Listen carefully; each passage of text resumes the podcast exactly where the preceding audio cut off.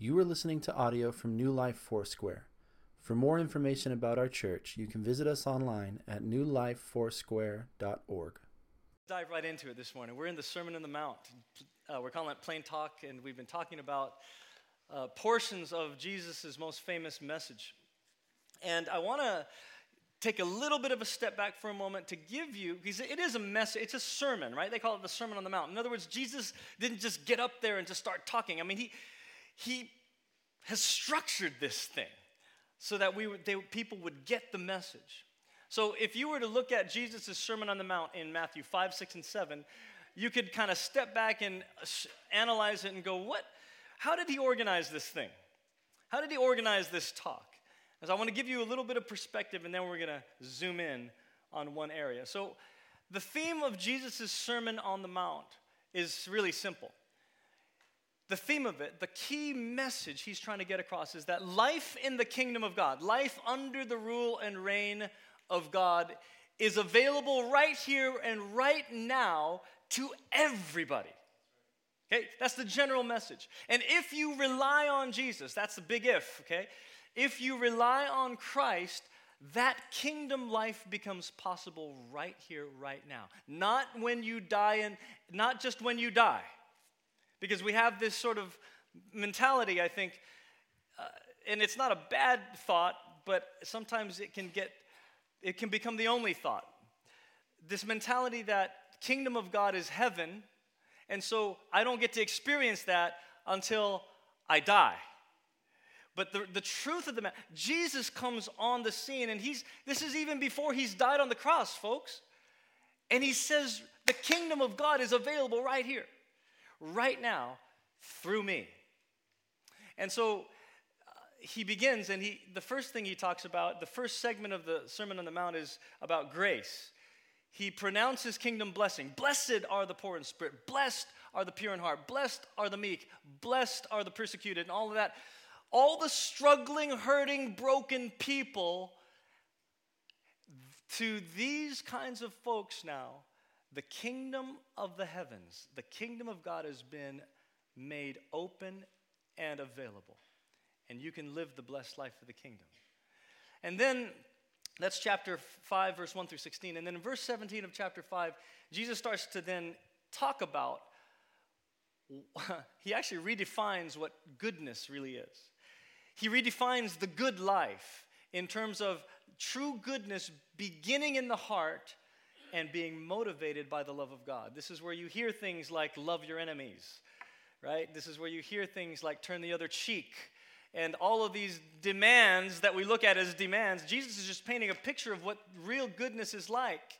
And he addresses these, dip, these very common issues like um, unresolved anger and lust and jealousy and vengeance and hatred and all these things that Jesus in this section says these are heart issues. All right, so deal with the heart.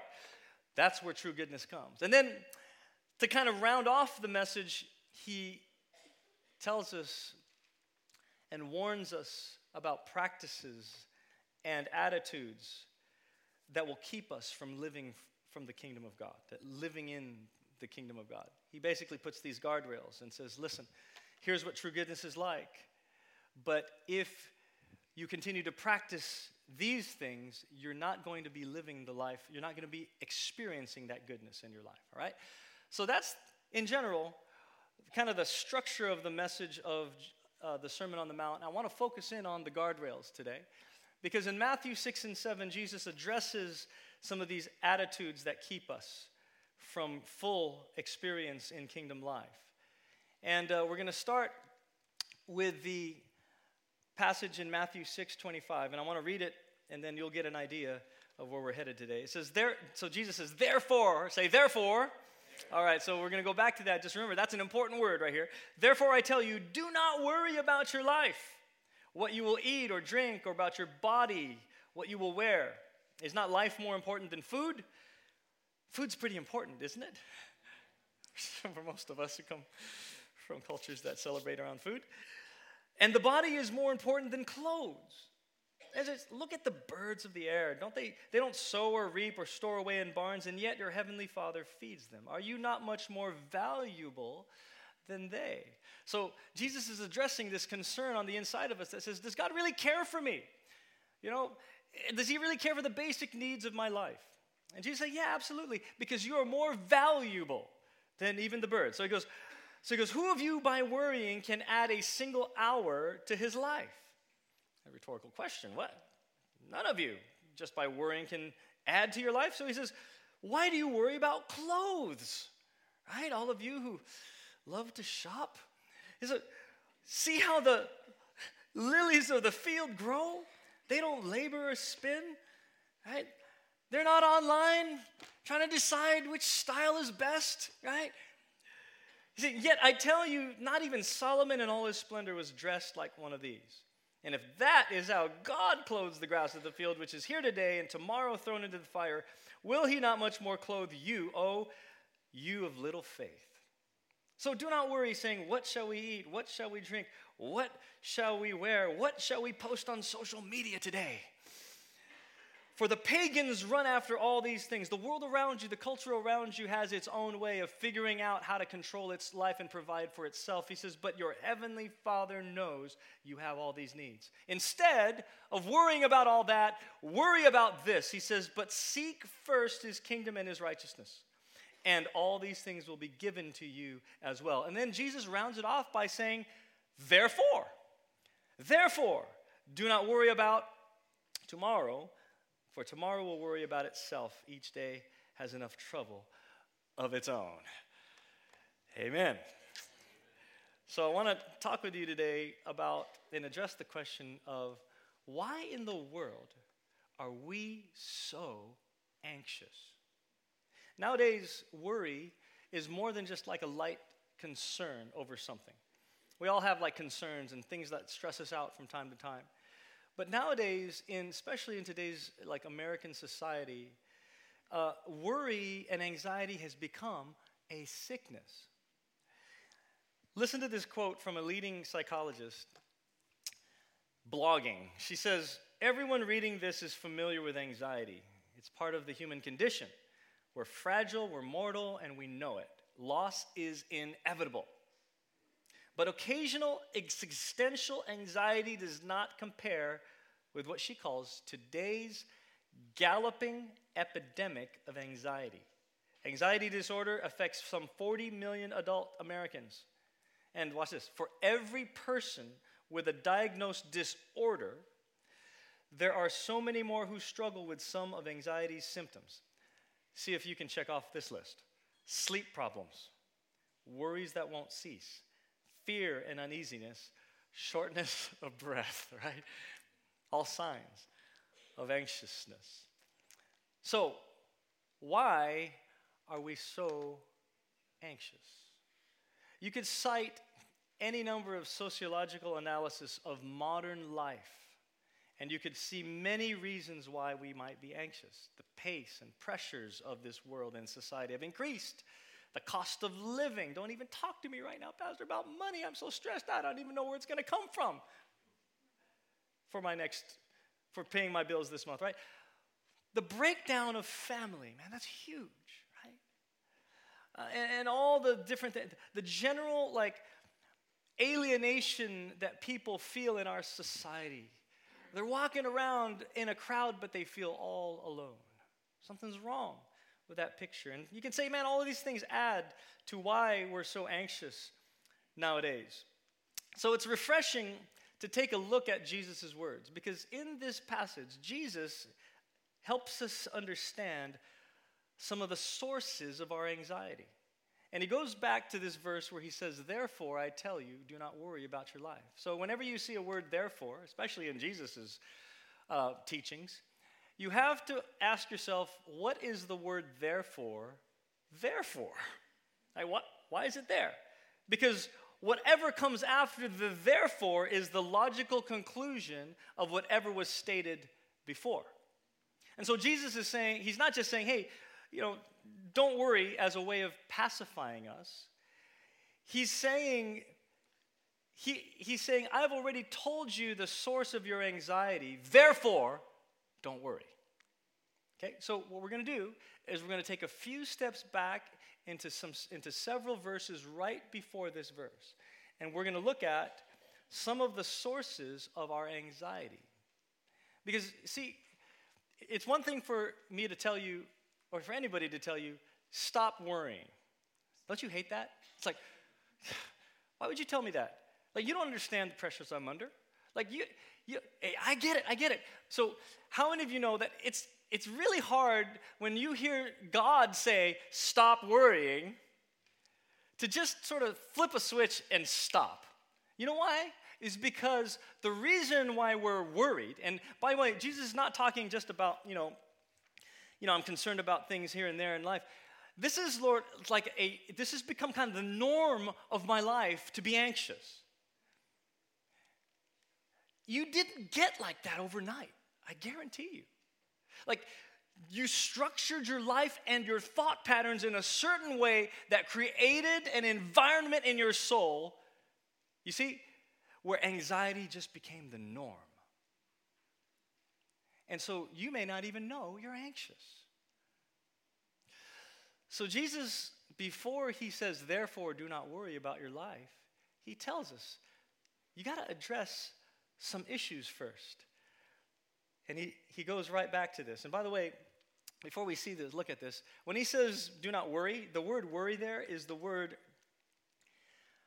uh, merimnao. And the root of that word means to divide into parts, to be distracted or preoccupied in a way that your life is sort of going in different directions all at once. It's being split up into different pieces. That's kind of the root word there. So keep that in mind because it becomes important when, when Jesus says, you know, don't worry about anything. He's, he's talking about having a, a, a sense of life with Him where it feels put together. It's not going in different directions, it's not divided up. And that's interesting because that's exactly what our society trains us how to do to compartmentalize all of life. And there's some value to it, I get it, to be able to manage it all. But when, when we're not integrated and life is lived in all kinds of different compartments, it's a seedbed for anxiety. All right, so Jesus goes back to a few ver- go back a few verses, and he starts to address some of the reasons why we're anxious and why we're worried and why we're divided and the first one he addresses, I'm going to call it uh, a problem of investment, all right? He says in, in Matthew 6:19, okay? This is right before the verse that we just read. He says, "Do not store up for yourselves treasures on earth where moth and vermin destroy, and where thieves break in and steal, but store up for yourselves treasures in heaven where moths and vermin do not destroy and where thieves do not break in and steal. For where your treasure is, there your heart will be also." So, the first source of anxiety in our lives has to do with the kind of treasures we're investing in. Jesus uses a metaphor here, it's a financial metaphor, but it's built around this idea of treasuring and considering the things that you value the most. Treasures are things that you keep and you store in safe places because you deem them important and valuable. And it's in our nature, it's the nature of the human soul to value things. And the interesting thing about that is like something that's valuable to you might not be valuable to the, the next person, right? One man's treasure is another man's trash, right? It's interesting how that works out. So you get to kind of choose what you treasure the most. But here's where it can go wrong. When we treasure things that are outside and apart from the kingdom of God, and the life of the kingdom, then we're actually eventually going to lose that investment. But when we treasure God Himself and His kingdom, then the things that emerge out of that will never be lost. They've got eternal value. Many of you know that Billy Graham passed away this past week. And you know, it's just amazing to watch this man who's lived his life with the kind of integrity he lived, preaching the gospel, And I, I, bet you that, you know, we all, we kind of put him on a pedestal in some ways and go, wow, that's amazing. But, you know, he invested his life in things eternal because he invested his life in people, right? Things eternal. The things that will last beyond this life. And his legacy and his, you know, the impact of all that he's done is going to live on way beyond him. This is what we're called to do. We're called to look at our lives and say, and ask ourselves, what is it that I treasure? And do those things that I treasure line up with God's kingdom value system? Am I investing my life in the things that will last beyond me? But we live in the modern age, or postmodern age, some would argue. And there's another take on this. Because sometimes our values don't align with the Word of God. And, and in this sense, sometimes, watch, we invest our mental energy in thinking way too much about what others value, and what others think about us, instead of believing and valuing and treasuring most what God thinks about us. So, Listen, if you go around believing everything they say online about you, everything they're posting on, you know, social media about you and your life, man, you can get real anxious real quick. Am I right? So it's important to believe people, you know, to listen to people's opinion, to listen, you know, respectfully to people's feedback and, and all that. But listen, if you give more weight to the opinion of other people, the opinion, listen, of the whole world, okay, which is right there in front of you on a screen, if you give more weight to that than instead of God's opinion, then you're in trouble of being and becoming way too anxious. What people think about you, folks, is going to change constantly. One minute they're for you, the next minute they're against you. They might even say they're for you and then turn around and tell other people they're against you. Right? Have you read those feeds? Of course you have. and if you invest your time and mental energy in all of that, you're storing up treasure in a place where it's just going to crumble in your hands. That's why some of you are so anxious, because you care too much about what other people think. And so you need to get your heart and mind around what God really thinks about you and your situation because when it's all said and done, that's all that really matters. Tell the person next to you, that's all that matters. Now, some people will agree with that. Some people might take you to task with that, you know. But if you wrap your life around what God thinks, that's all that really matters. I mean, just think about it. Most of you, the, most of the things you worry about when you put your head on the pillow at night, most of that stuff, God is already working out. So, why are you spending a bunch of negative mental energy thinking about what's going to be this and what do I do? This? Stop worrying about it because you could take the time you've invested in worrying about something that God is working out and you could turn the worry time into worship time. Isn't that better? Stop worrying about it and start worshiping God that He's already working it out. And if He's not working it out, then it's something you need to drop because in the larger plan of God, it really didn't matter in the first place. Some of the things you're worried about, you're trying to work it all out. God said, No, it doesn't matter, so I'm not wasting my time working that out for you. So you need, need to discern it and go, okay, it doesn't matter. It doesn't really matter. You don't understand, Pastor. You don't understand what they said about me on Facebook. You don't know the nasty stuff they said behind my back. You don't know that they cheated. You, you, you don't realize that they tried to manipulate me and use me for their own ends. Yeah, maybe that's true, but listen, does that really thwart the purpose of God in your life? Does it really make a difference what they said about you if it's not true? Oh, of course not. It doesn't change God's purpose, it doesn't change God's plans. Whose plans matter most? Their plans to criticize you and make you look bad? Or God's plans to prosper you and to bless you and to align you with His purpose for His plans in, li- in, in your life? You see, you're worried about really nothing. So make sure that you give weight to what really matters. Make sure you treasure more what God thinks than what other people think about you. Now, you get, okay, don't, don't come to me and say, Pastor, I don't really care what my parents think. I'm going to believe what God thinks. Use some wisdom there, all right? You know what I'm talking about. We need to value the opinion of those who love and care for us most because God might be speaking through them. Come on. I'm giving the healthy balance here, right? but if you live your life where your internal value system is built on what everyone else is saying, you will lose your compass. You need to hear from the Lord.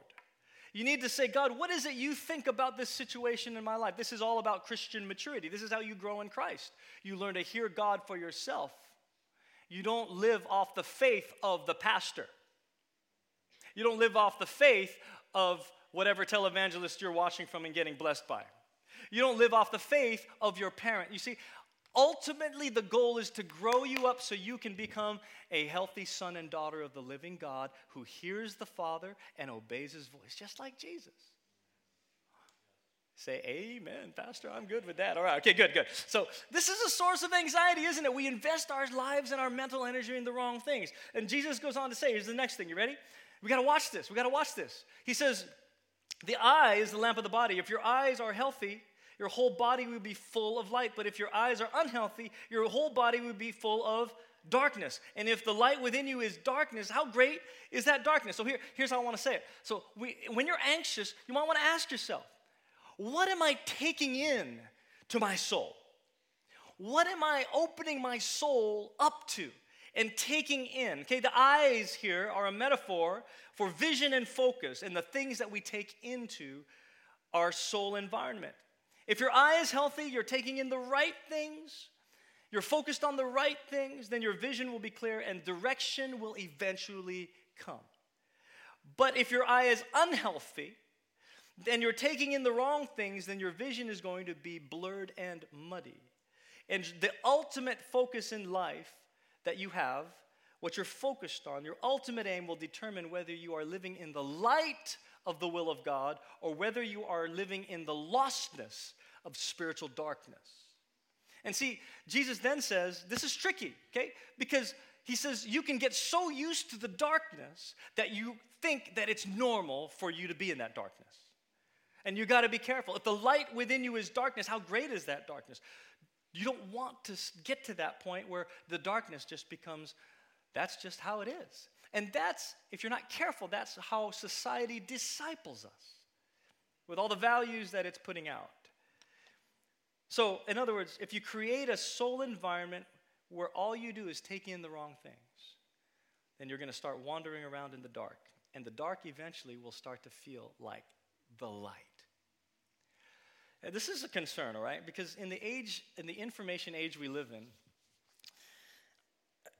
sometimes I wonder if it's not just about what you take in. Sometimes I wonder if just the sheer volume of what you're taking in is, is just not healthy. You know, the average American spends five hours a day watching TV. Yeah, that didn't surprise you, right? Like, ooh, man, I'm, I'm over the limit. well, watch this. Guess how many hours the average American spends looking at a screen? Half a day. 10 to 12 hours looking at a screen. It's crazy. It's crazy. it reminded me of this. Well, my wife, the other night, Sometimes confession is bad for the reputation, but it's good. You need to hear it. Um, so, this is my alarm clock. Right? And, and when I think of this as my alarm clock, it becomes an excuse. I'm realizing that because the other night I was on my phone. We were, my wife and I were in bed,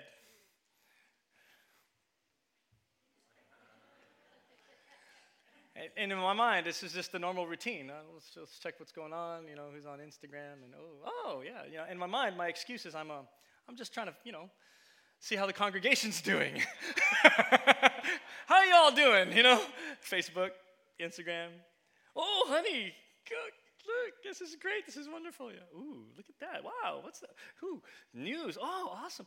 Yeah, all the latest gossip, you know, all the stuff that's true, untrue, what's going on in the world. And all of a sudden, you know, shopping. Yeah, let's shop too, you know. And my wife said to me this past week, she goes, you know what? Like, I think you're spending way too much time on the phone. Like, no, this is my normal. Re-. And inside, I'm like, no, that can't be right.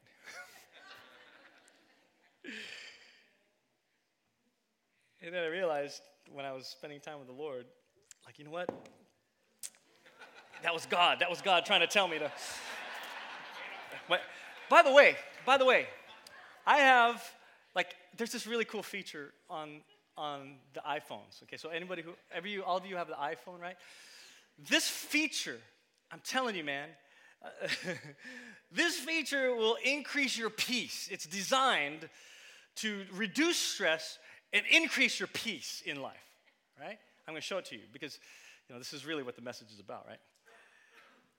You take your iPhone and you find the home, the uh, the side button uh, in the iPhone 7. It's this button, and you go like this.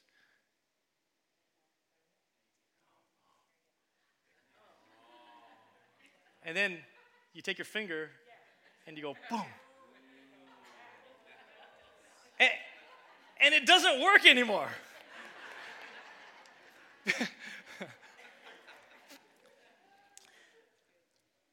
it's been scientifically proven, folks, that we are addicted to poking a screen. like every time you like something on Facebook, like, like, like, like, like. Every time you emoji it or text it, you know, whatever you, you poke it, there's like in your brain, there's this release they call, of dopamine. Dopamine is the, the pleasure chemical in your brain that makes you feel good. And there's a little pew of dopamine. It's the same thing that happens when you do drugs. All of you who used to do drugs and all that, hopefully you're not doing that anymore. But uh, uh, it's the same thing. Anything when, you experience pleasure in life, dopamine. This is the scientific, scientific read. Dopamine. Oh, like and then, and then dopamine the other way when we look at our feed and we see a bunch of people liking us. And we're like, oh, oh, I feel like I'm in heaven. You're addicted to poking.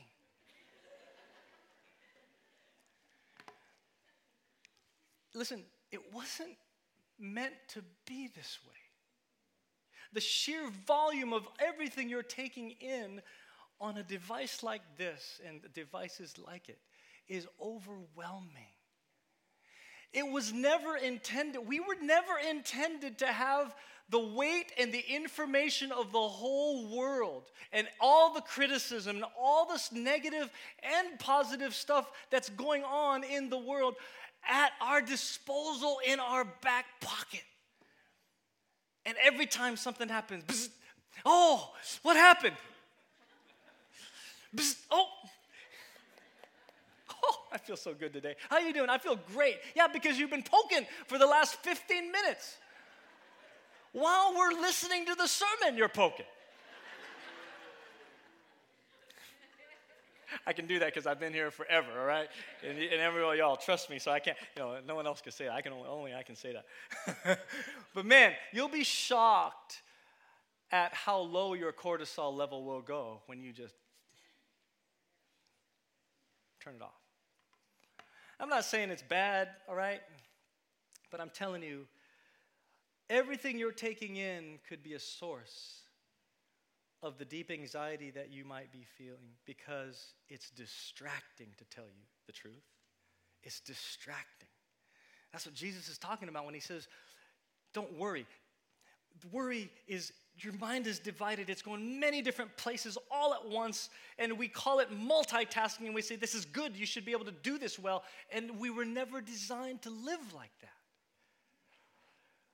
So, no wonder, no wonder you can't focus.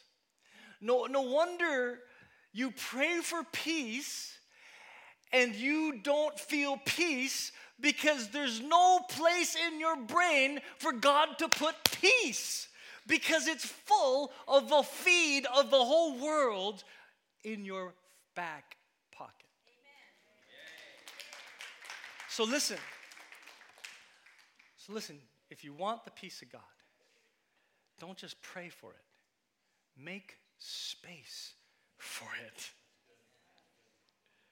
That goes for anything. Like, if you want the joy of God, any of God's character and nature to be built in you, you got to make room for it. And sometimes we're giving ourselves way too much to, like, the intake levels on our lives when it comes to this stuff is so high.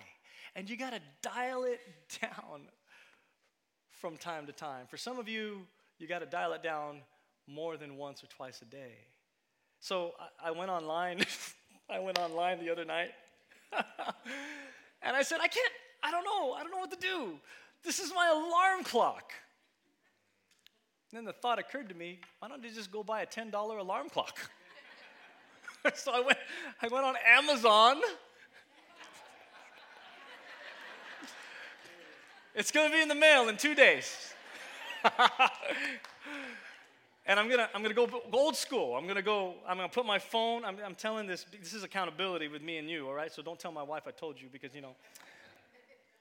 And I'm gonna put my phone downstairs and I'm gonna put an alarm clock in my bed, near my bed. Some of you, it's not, it's not about that, right? Some of you may need to, listen, this is Lent, by the way. We're in the season of Lent, and and some of you grew up in traditions where you got to practice like fasting from something. And so, what do we fast from? Meat, right? We've all, we all fast from meat, especially on that day, on that Holy Week, which is coming up. And by the way, I can't do that anymore because I just don't eat meat anymore. I got to fast from something else. Well, maybe you shouldn't fast from food. Maybe you need to fast from social media. Maybe you need to fast, maybe you just need to turn this off, right? Yeah. Yeah, yeah, because, because the generation today, especially all you millennials in the room, your generation is addicted to this stuff. The, the biblical word for addiction in the Old Testament is idolatry.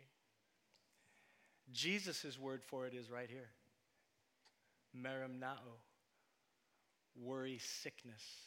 You're divided in your minds, and when your minds are divided, eventually your heart will follow. So,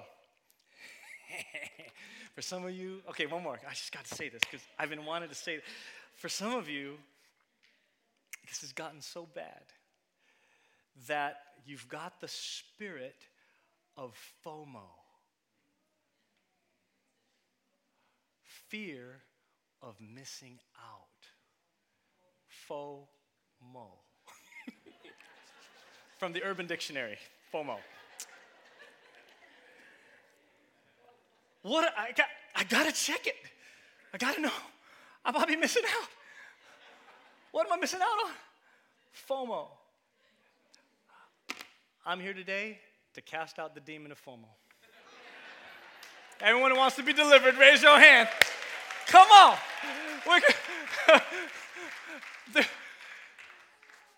you, you, you don't need to worry. Because when your life is aligned with the purposes of God and His kingdom, He'll make sure that what you need to know and when you need to know it will be there. Okay? You're too anxious. You're imagining situations in your head that have not even happened. You're working it all out on your own. And some of you, you're just afraid that you're going to miss out on something. Let me tell you something you just stop doing this, you, when you're doing this, you're distracted from what you're really missing out on, like your kids, like your marriage. Uh oh. I haven't preach today. This is distracting. You think your FOMO, this is the solution to your fear of missing out? No, you've already, doing this, you're missing out on the stuff you shouldn't be missing out on. Come on. So say, turn to your spouse and say, I'm so sorry, honey. I can see, I see a picture right now. And this is like, I'm not, no condemnation, okay? Because like this is where we're at too. Like me, me and my wife in our bed. What's the schedule for next week, honey? Oh, I don't know, honey. That's you too, right? Come on. Thank you, I'm not the only one. Shut out the BuzzFeed. Be still. I had a moment with my wife this morning. I know I shouldn't be sharing this, but I sat up in my bed this morning and um, we're doing EHR. So EHR, you do, you know, you do daily silence with the Lord. I sat up, and you know, she knows when I sit up and I'm just closing my eyes. She knows I'm. That's my silent moment with the Lord. And then she cuddled up right next to me, and we had silence together with Jesus. And uh, that's creating space in your soul for the peace of God. Try it sometime. Okay, we need to move on. Watch this. Sometimes the anxiety we're dealing with has to do with a compromise we've made in our life. Sometimes the source of our anxiety has to do with the fact that we've compromised our integrity somewhere in our soul. Jesus says, No one can serve two masters. Either you hate the one or love the other, or you will be devoted to the one and despise the other. And then he says, Let me tell you what I'm talking about here. You cannot serve both God and money. Mammon is another translation. Material possessions or wealth is another translation. Now, at first glance, you might look at that verse and say, you know what, actually, uh, that's not accurate, Jesus, because I can serve two masters. I can work at two jobs and be accountable to two bosses, and I can actually like both of them. So, what are you talking about? Jesus isn't talking about you holding down several jobs.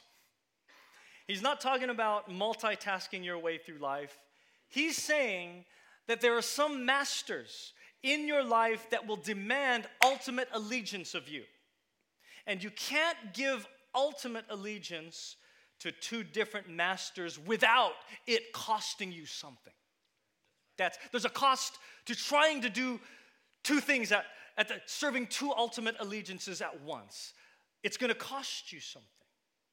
When you try to serve two masters, when you try to live your life splitting your allegiance between two ultimate masters or two different life sources, then you compromise the integrity of your life. That's, I think, what's underneath this. So, sure, sure, sure, sure, sure, sure. You can try to serve God and the values of the world. You can try to serve God in the pursuit of worldly success and wealth. You can try to serve God and love God with all your heart and still try to make your image the most important thing to you. You can try to do it, and you might be able to manage that for a while, but on underneath it all, you're compromising the integrity of your soul. So, yes, yes, yes, you can be unfaithful to your spouse. You can two time your girlfriend or boyfriend.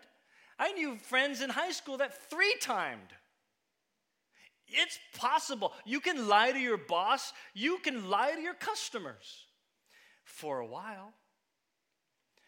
But something in your soul is, con- and you know what it is? It's your trustworthiness, it's your credibility, it's, the, it's your word. People, you, there's no price tag on that, folks. Your believability, you see? So Jesus isn't just talking about, you know, I mean, he's talking, he's using material wealth here as an as a illustration. He's saying, yeah, like you can make material wealth an idol, and that can be this, that can create this compromise in your life if you idolize, if you make that your ultimate allegiance and you try to do that along with God. He uses possessions as an illustration. But listen, this isn't just about idolizing material wealth, folks. This is about what idolizing anything other than God does to your life. Anytime you try to, to fit another allegiance in with God, you compromise your integrity. Because integrity has to do with a quality of being the truest version of yourself. Being you no matter where you go, the real you no matter where you go. This is not to say that um, you shouldn't adjust your style to different situations, okay? This is not to say that you shouldn't uh, take a different approach in certain circumstances in life. What integrity means is that fundamentally at the core, I'm not a different person at home than I am up here. I'm not a different person at work or at school or on Friday night at 7:30 p.m. than I am anywhere else. Fundamentally at the core, okay? This is a source of anxiety. You know why? Because many of us have created these different versions of us that we put out there for certain situations. And when it's Friday night, I have the Friday night version of me. When it's Sunday morning, I have the Sunday morning version of me. when you're at home with your spouse, you have the uh, the the home me, the wifey, right? The, the the home version of you. And and the problem with that is if you are if you are putting out different versions of you all over the place and in different situations, that gets hard to manage. That gets hard to keep together. That gets hard to integrate. In fact, it takes so much energy to manage all that. Do you ever try to be a certain version of you and then in that situation, another version of you leaked out, and you went, oop, sorry, that wasn't really me. No, that was another false part of you just leaking out in, an, in another situation where you thought that the, that version of you was supposed to be the real you. And all of a sudden you're like, I don't know who I am. No wonder you're confused. No wonder you're anxious. I wonder if the true cure to anxiety is not Xanax. And by the way, I'm not knocking that because, listen, it's an epidemic in our society. And I understand the place of the medical community in healing some of this stuff. But I wonder if the cure for anxiety is integrity. You don't have to prop up the me that you pretend to be. I have, I've told you this before. God can't bless the version of you that you're pretending to be. He wants to bless the real you. And you know what that is? This is simple. How do you, how do you get there? Because integrity really is the foundation. You know how you get there? For some of you who've been trying to manage all these ver- different versions of you, you get there by a simple simply being, becoming brutally honest with where you are, brutally honest with yourself and with God. God, I've got so many versions of me spinning out there, and I'm done with that. Show me the way back to the me that you created me to be. And the beauty of that, as we see in the Sermon on the Mount, is Jesus says, I know you're broken. I know you are messed up, and some of you might want to use a stronger word for that.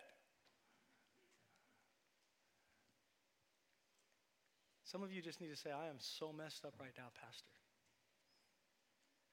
Jesus comes to you and says, Blessed are you for being honest about that. I can work with that. I can't work with the you that you pretend to be. In fact, what I'll do with that is I'll create situations in your life where that starts to break down. Thank God our false selves get exposed. Oh. Thank you. Sometimes the quickest way to be humbled is to be humiliated. Come on. Anybody go through that? So save yourself. Save yourself a little bit of uh, pain, all you young people in the house. Be honest with the Lord about where you're at. I want to be the truest version of me, Jesus. Help me build, rebuild that. I love that. All right, I'm done. So let me leave you with this word of, word of wisdom. You ready? When you see a command in the Sermon on the Mount, like love your enemies, or like um, turn the other cheek, or like do not worry about your life, instead of looking at that command and saying, okay, God, how can I, how can I obey that command? Because you've already tried that. And just looking at your life, it doesn't work. Instead of doing that, let's get to the, what Jesus is really after. Ask yourself, how can I become the kind of person that would naturally, spontaneously, and with joy obey Jesus like that?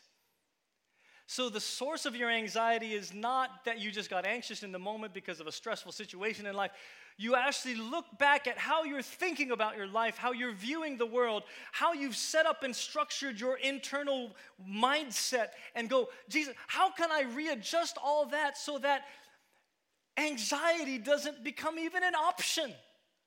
That when it starts to tempt me, instead, I will just naturally say, okay, Lord, I know anxieties come, but you know what? I can trust you. And it happens naturally and spontaneously and with great joy. That's how we were intended to live in the kingdom of Jesus. It's possible. It's po- tell the person next to you it's possible. In Jesus, it's possible. Hallelujah. Close your eyes and bow your heads.